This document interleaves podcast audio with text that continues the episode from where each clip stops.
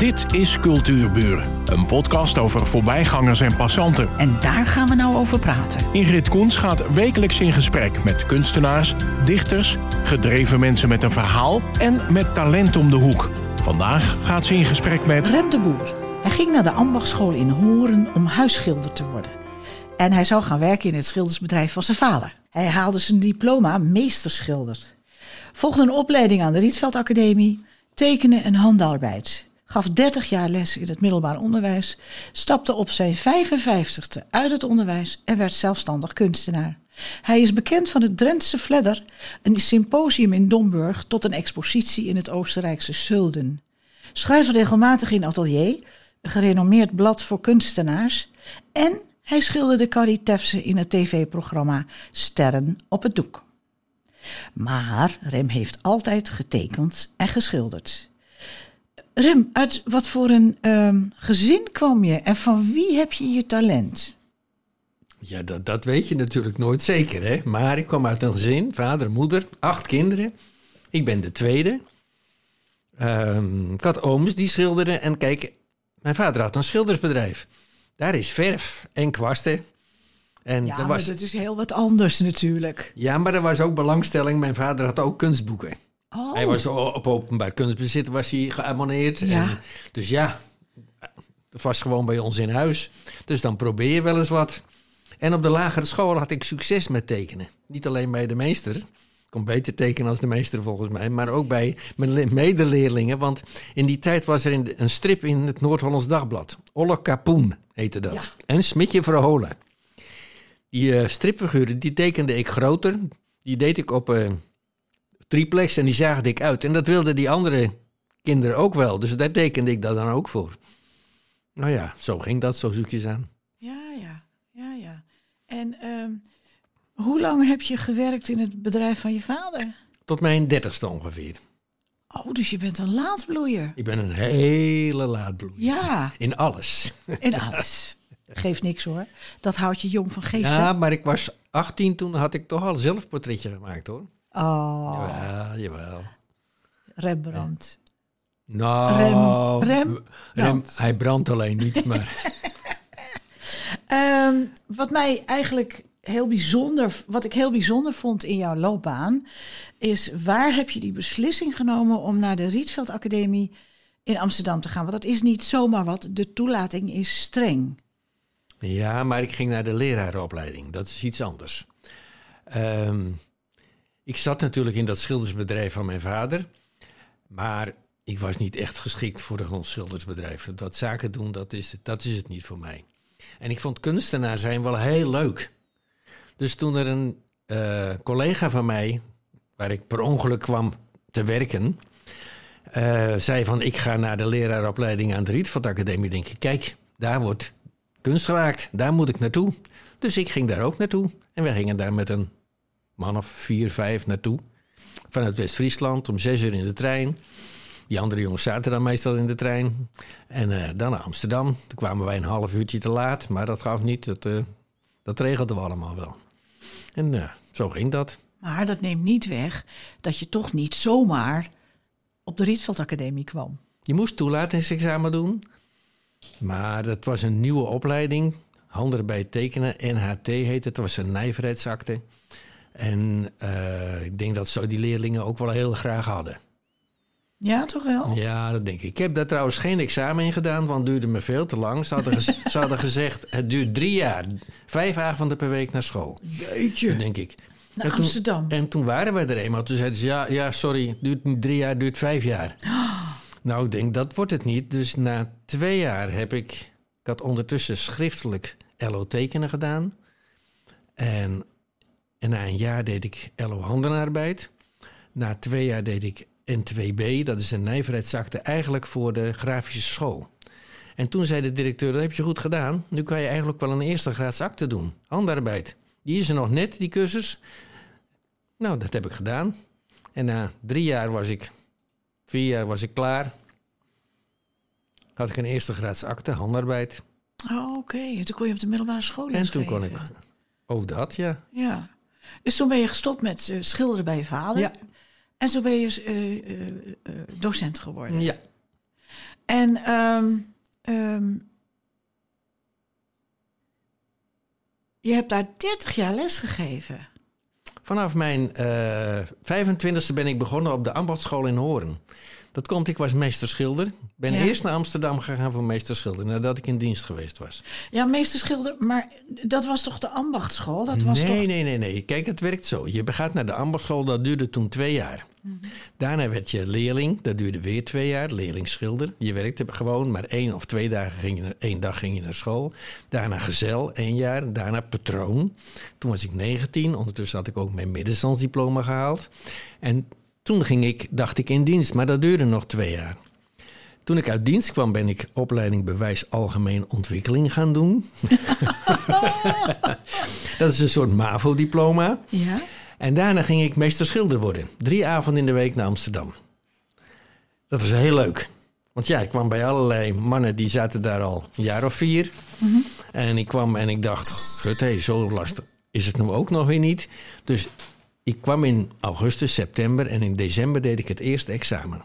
Dat mocht natuurlijk niet van de school, want je hoorde daar gewoon wel een aantal jaar mee te lopen. Ja. Maar ik was de enige die voor al de vakken geslaagd was toen. Dat vonden ze wel mooi. Maar ik had natuurlijk vakken uitgezocht. Want je moet, het duurde twee weken dat examen. Dus twee keer vijf dagen moest je examen doen. Dat kon niet in één keer, dat moest in twee keer. En ik had vakken uitgezocht waarvan ik dacht... kijk, die verf op een eh, bord smeren, dat kan ik wel. Eh, dus allerlei dingen die ik dacht, die kan ik wel. Daar ging ik examen in doen. ja, heel slim. Het jaar daarna heb ik de rest gedaan en toen was ik klaar. Dus, en toen zaten die, al die mannen daar nog. Dat we, die zaten in nette pakken. Die waren vertegenwoordiger en adviseurs en weet ik wat allemaal. Ik was gewoon boer natuurlijk. Ze zeiden ook, oh, daar komen de boertjes, zeiden ze als wij kwamen. Ja, ja. Nou, toen was dat klaar. En daarna zat- kwam ik die collega tegen in Hoogkarspel. En die zei, ik ga naar de Rietveld. En denk ik, wat ga ik ook doen? Als hij Ja. dat kan, kan ik het ook wel. Maar nou wil ik toch even weten, toen je dat meestercertificaat gehaald Ja. had, wat, behiel, wat hield dat in? Nou, dat zal ik je zeggen. Eh, als je meester schilder bent, dan kan je houten, marmeren, dus eh, restauratiewerk doen. Je kan een wandschildering maken. Je kan, eh, eh, nou ja, je weet veel van verf. En eh, dus dat is, dat, normaal doe je dat in Utrecht. Daar is de Nationale Schilderschool. Of in Zutphen, dat is de christelijke. En er is er ook nog een katholieke, geloof ik wel. Ongetwijfeld. Ongetwijfeld. Fijn, die er nog. Dus daar kan je gewoon, dat is gewoon dan een dagopleiding. Daar ga je naartoe. Het is een soort MBO of weet ik het, HBO. Nee, MBO denk ik. En dan, eh, nou ja, dan, ik deed dat s'avonds. Dat kan ook. Maar je zegt, eh, ik, kan het, ik wist veel van verf Mhm. eh, en ik kan marmeren. Ja. En, maar wa- wat leerde je dan nog meer? Leerde je echt al mensen schilderen, landschappen Nee, schilderen? nee, nee, nee, nee, dat niet. We maakten wel een aquarel bij meneer, ehm goed, hoe heet die, woonde later in Hensbroek. Een hele leuke man. Die leuke verhalen had altijd. En eh, die, die gaf aquarelles. Je moest ook kunnen aquarelleren. En je moest ook een wandschildering kunnen maken. Dat moest bij het examen ook. Je moest een autootje kunnen spuiten. Je moest kunnen behangen. Je moest, nou ja, zo breed mogelijk Oh, alles ja. doen. Maar ja, dat, dat, een wand schilderen, daar kwam er toch wel een stukje creativiteit Ja, bij ja, kijken. ja, dat was voor jou geen probleem natuurlijk. Maar voor de mannen in het pak, Nou ja, misschien wel. Dat weet ik niet. een pak met vies.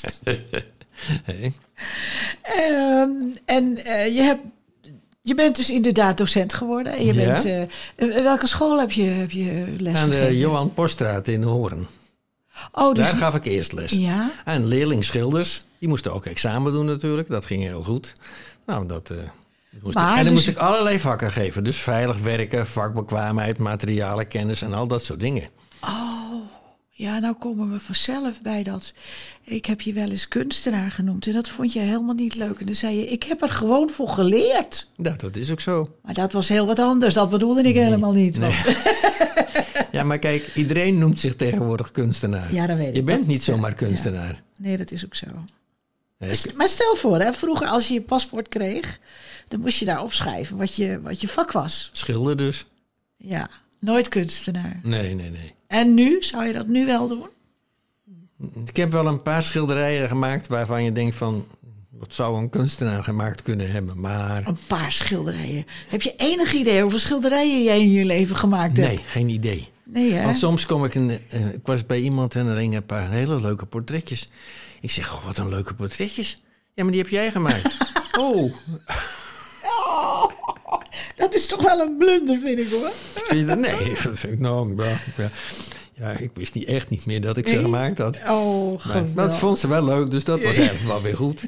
Maar kijk, een portret schilderen, dat is, heeft niet zoveel met kunst te maken. Nou zeg. Nee, ja, kijk, Er zijn hebt- zoveel mensen die dat proberen. En ik heb er een heleboel gezien. En ik heb een heleboel Ja, maar je hebt, je soorten kunstenaars.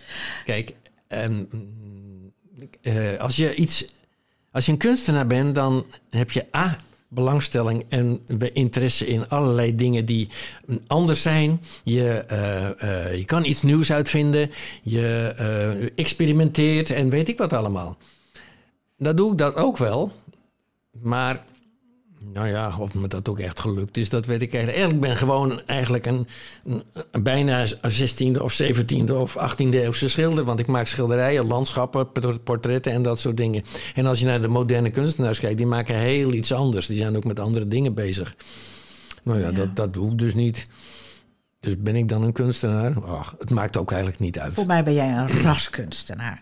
Want voor mij is ook een kunstenaar iemand, als je daar een schilderij van tegenkomt, waar dan ook, en je herkent zijn stijl. Oh ja.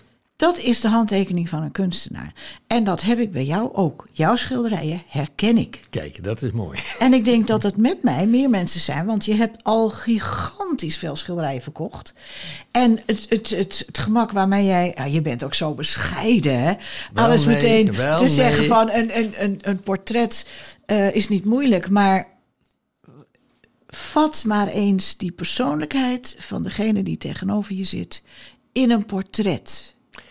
Ja, dat is wel zo. Maar kijk, ehm, ehm, als je. Kijk, ik heb natuurlijk heel veel portretten geoefend. Dat ik op school zat, eh, op die, op die les gaf, op die MAVO. En eh, dan ging ik ook portretjes tekenen. En dan zei ik tegen die kinderen: Ik maak een portretje van je. Ik heb soms wel eens een hele klas gedaan. Oh, Alle keren dat zei als de directeur komt, dan zeggen jullie tegen de directeur: van hij laat zien hoe je een portret moet tekenen. ja, ja. geweldig. Nou, Hoe oud was je maar- toen? nou, ik was 30 dat ik naar de MAVO ging, denk ik. 25 dat ik naar, of misschien 27, dat weet ik niet meer, dat ik naar die ambachtschool ging. En nou ja, dus dan heb ik al die tijd maar die dingen zitten te maken. Dus veel portretten geschilderd. Veel portretten, eerst getekend en daarna ook geschilderd. En dat was eerst in aquarel, eerst gewoon met houtskool, daarna met aquarel en uiteindelijk met olieverf en met acryl. En dat ben je altijd graag blijven doen, hè? Ja, maar een portret is niet alleen het schilderen, maar dat is ook met iemand praten, kijken Ja, en ja. overleggen en nou ja, dat soort dingen. Dat is er juist het leukste van. Ja, ja. Daarom heb ik ook op een gegeven moment die. Ik ging verhuizen naar Dirkshorn. Ik ik kwam uit de school. Uit de school waar aan de Rustenburgweg, waar ik een atelier galerie had. ook, en ja. een galerie had waar veel mensen kwamen. Maar goed, ik ging daarna naar Dirkshorn. En toen zei ik, ja, dan komen hier dus geen mensen. Dat is, eh, weet ik waar, het is veel te ver. Ik moest die mensen maar... En toen kwam er een mevrouw en die wilde een portret. Ik zal het verhaal niet al te lang maken. En die, eh, eh, dat was een hele leuk mens was dat. Die kwam uit Haasteren, vlakbij Roosendaal. En die mailde een klein portretje. Die belde een week na. Ik vind het zo'n leuk portretje. Ik zit hier te eten, te drinken. Ik kijk naar mijn portret. Kan je ook een grotere maken? Toen heb ik een grotere gemaakt. Toen denk ik, dat is heel leuk. Dat mens was heel interessant. Die werkte bij gemeentes daar in Zeeland. Die maakte bibliotheken, werkgelegenheidsprojecten en al dat soort dingen. En dacht ik, ik moet er meer uitnodigen. Ja, Toen heb ik dat jaar 48 portretten geschilderd. zo. En eh, dat was heel leuk. Maar hoe- hoe heb je die mensen uitgenodigd? Je hebt ze gesorteerd op Nou ja, waar je ze op tegenkwam in de krant ja, of in mijn internet? familie natuurlijk. En de mensen, de vrouwen waar ik mee tango danste. Ja, En ja, zo ging dat ongeveer. ja. En dat waren er veel. Ja, en, en jouw portretten zijn, zijn echt geweldig. Zo, zo bijzonder. Maar goed, we gaan nog even terug. Je hebt 30 jaar lesgegeven. En dan stap je op je, zes, op je 55ste stap je ineens uit het werkbare leven.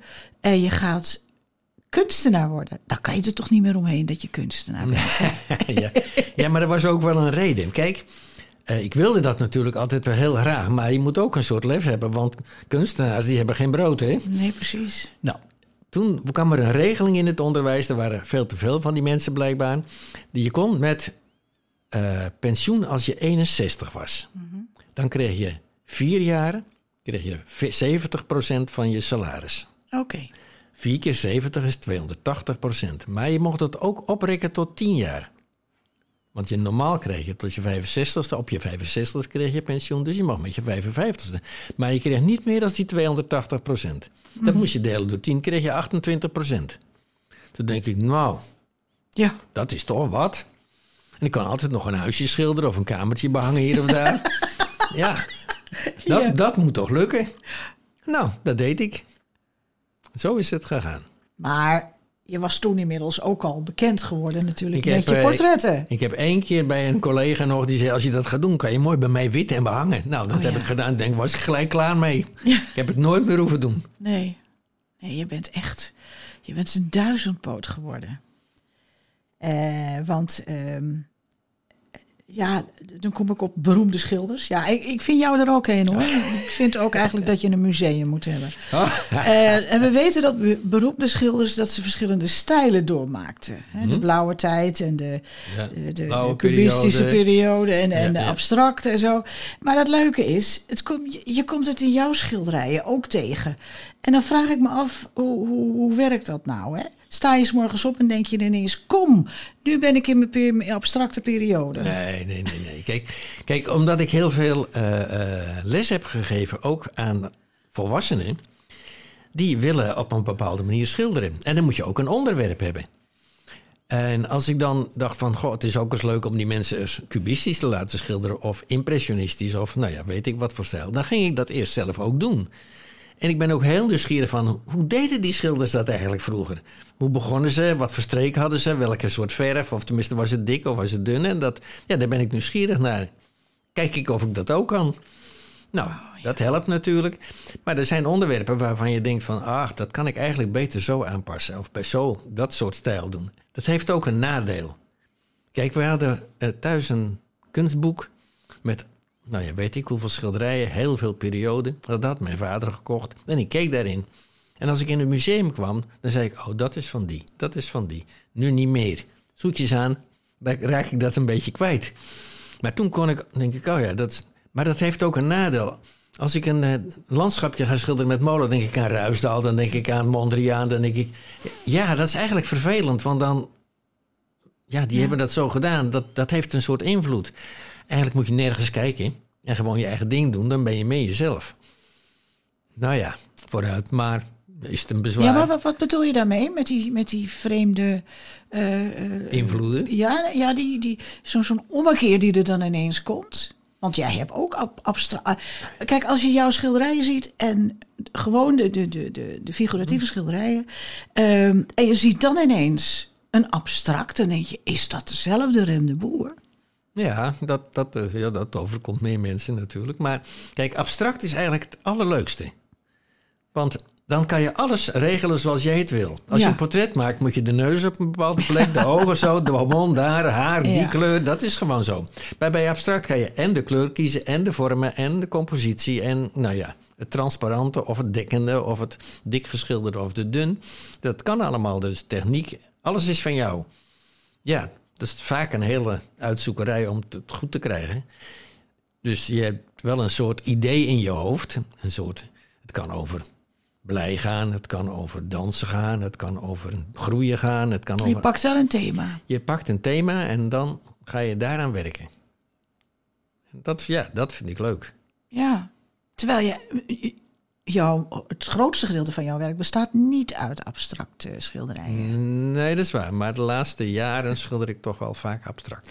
Het, het woord gaat van een schilder kan pas abstract schilderen als hij de schilderkunst beheerst.